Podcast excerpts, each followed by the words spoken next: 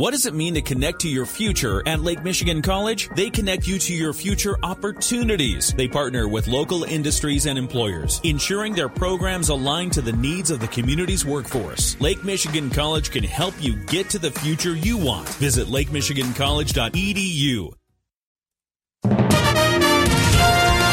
WSJM News Now. This is the 5 o'clock news block on News Talk Sports 94.9 WSJM.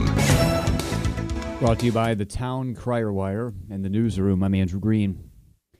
The Benton Harbor Area Schools Board of Education has given Superintendent Kelvin Butts a positive job rating.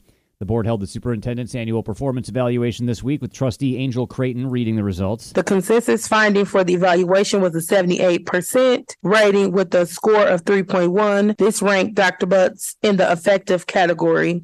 Effective is one step below the highest rating of highly effective. Trustee Ronaldo Triplett praised Butts. We just had an absolutely amazing session. And I just want to say congratulations to our superintendent. I really appreciate what you're doing. You're doing a good job. You stepped in when nobody else would. Butts thanked trustees for a spirited and intuitive evaluation, saying he has his marching orders and looks forward to continued work with the board.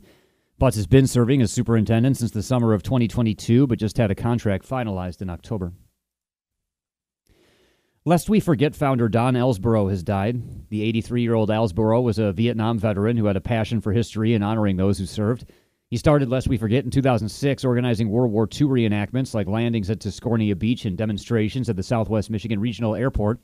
His goal was always to keep the lessons of history alive for new generations. Lest we forget, Vice President Lee Sherwitz tells us he met Ellsborough at the airport where Sherwitz once worked and was enlisted in Lest We Forget in the very beginning. When ideas for the first Lest We Forget events developed, it was Ellsborough's networking skills that helped bring things together. He brought in people from all over the country to put on this event, and he used all the connections available to him. He was a likable guy that you couldn't say no to.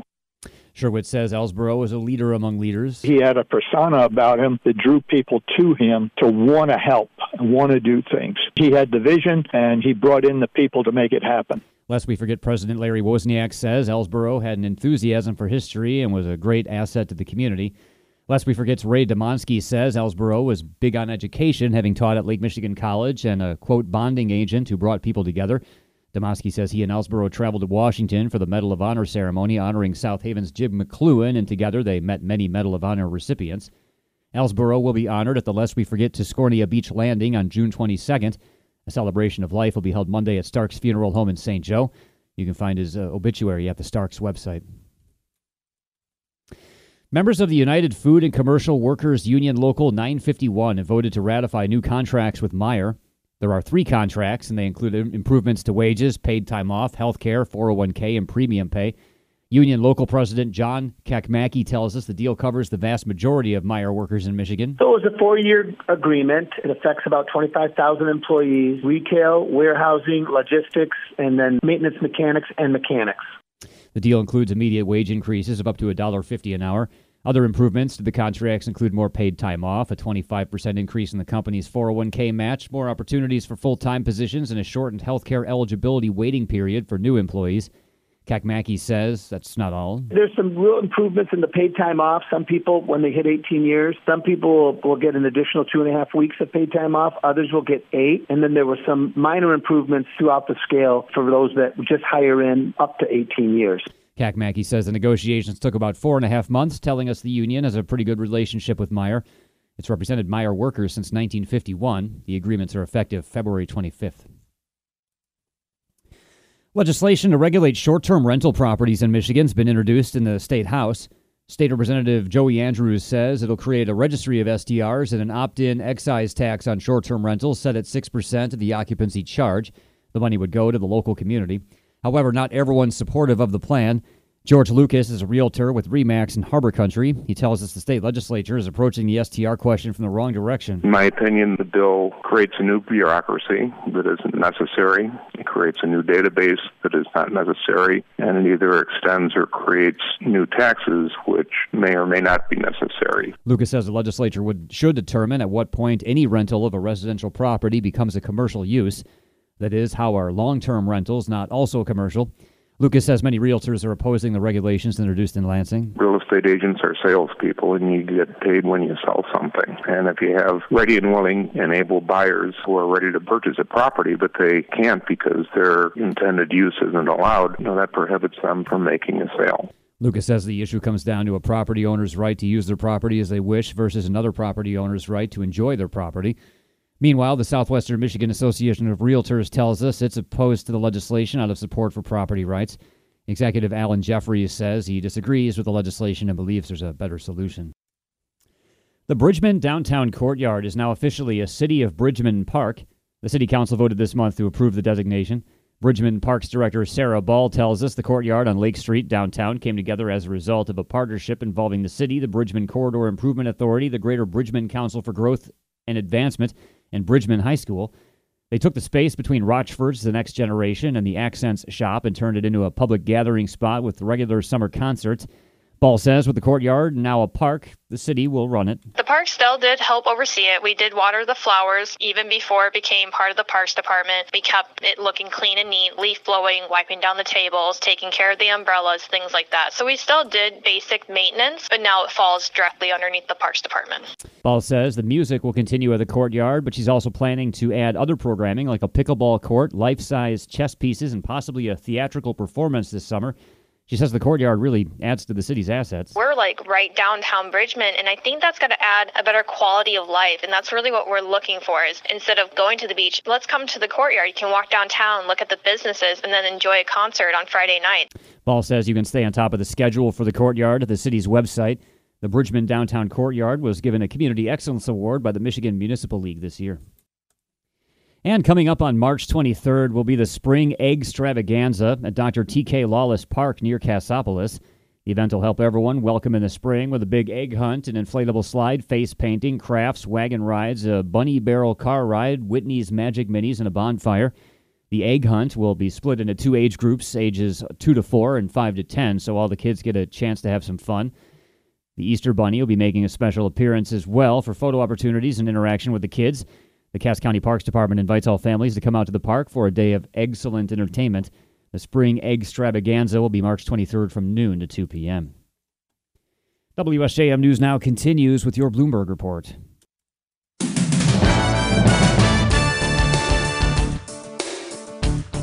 WSJM News now continues. President Biden has announced new sanctions on Russia. The move comes one week after the death of Putin opposition leader Alexei Navalny. And as the world marks two years since the Russian war in Ukraine started, the new restrictions are targeting Moscow, its war machine, and those helping Putin evade existing sanctions. More from ABC's Patrick Reevell in Kiev. Ultimately, the Kremlin is well used to sanctions at this stage, and the thing that really does worry the Russians is American military support. That is where we've seen real pressure on Russia, where ultimately we've seen Putin's regime begin to feel pressure. For example, when we saw the mutiny against him by the Wagner Group's leader Yevgeny Prigozhin just last summer, that was at a point when Russia was suffering huge losses and was feeling real pressure pressure on the battlefield because, in part, of the weapon systems that the Ukrainians were using to such effect. And so ultimately, it's true that while sanctions are important, they shouldn't be downplayed too much. Ultimately, the real impact is military support.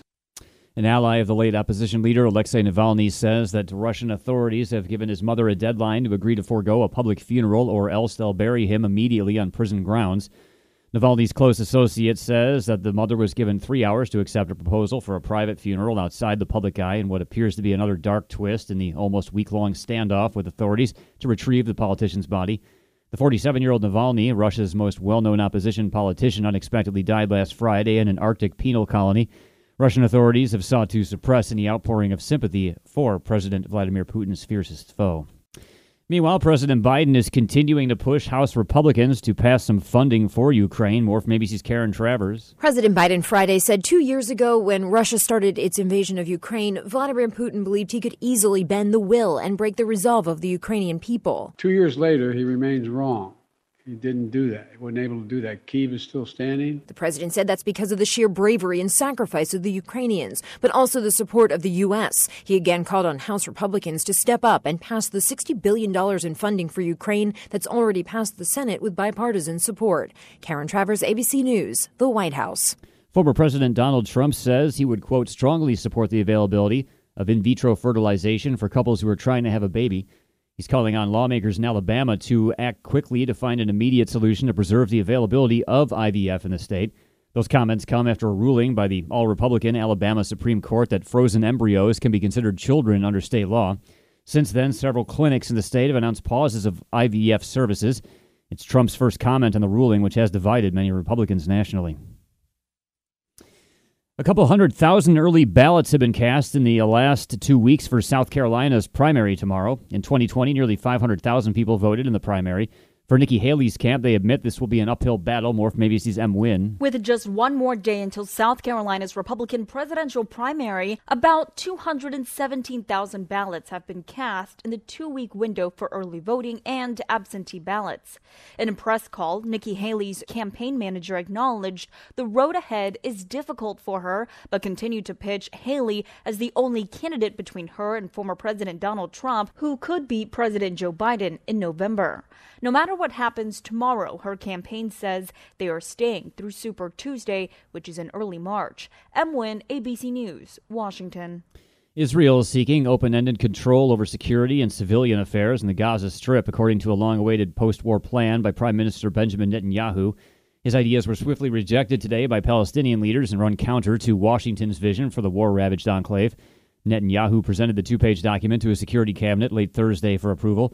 Separately, ceasefire efforts appeared to gain traction with mediators to present a new proposal at an expected high level meeting this weekend in Paris.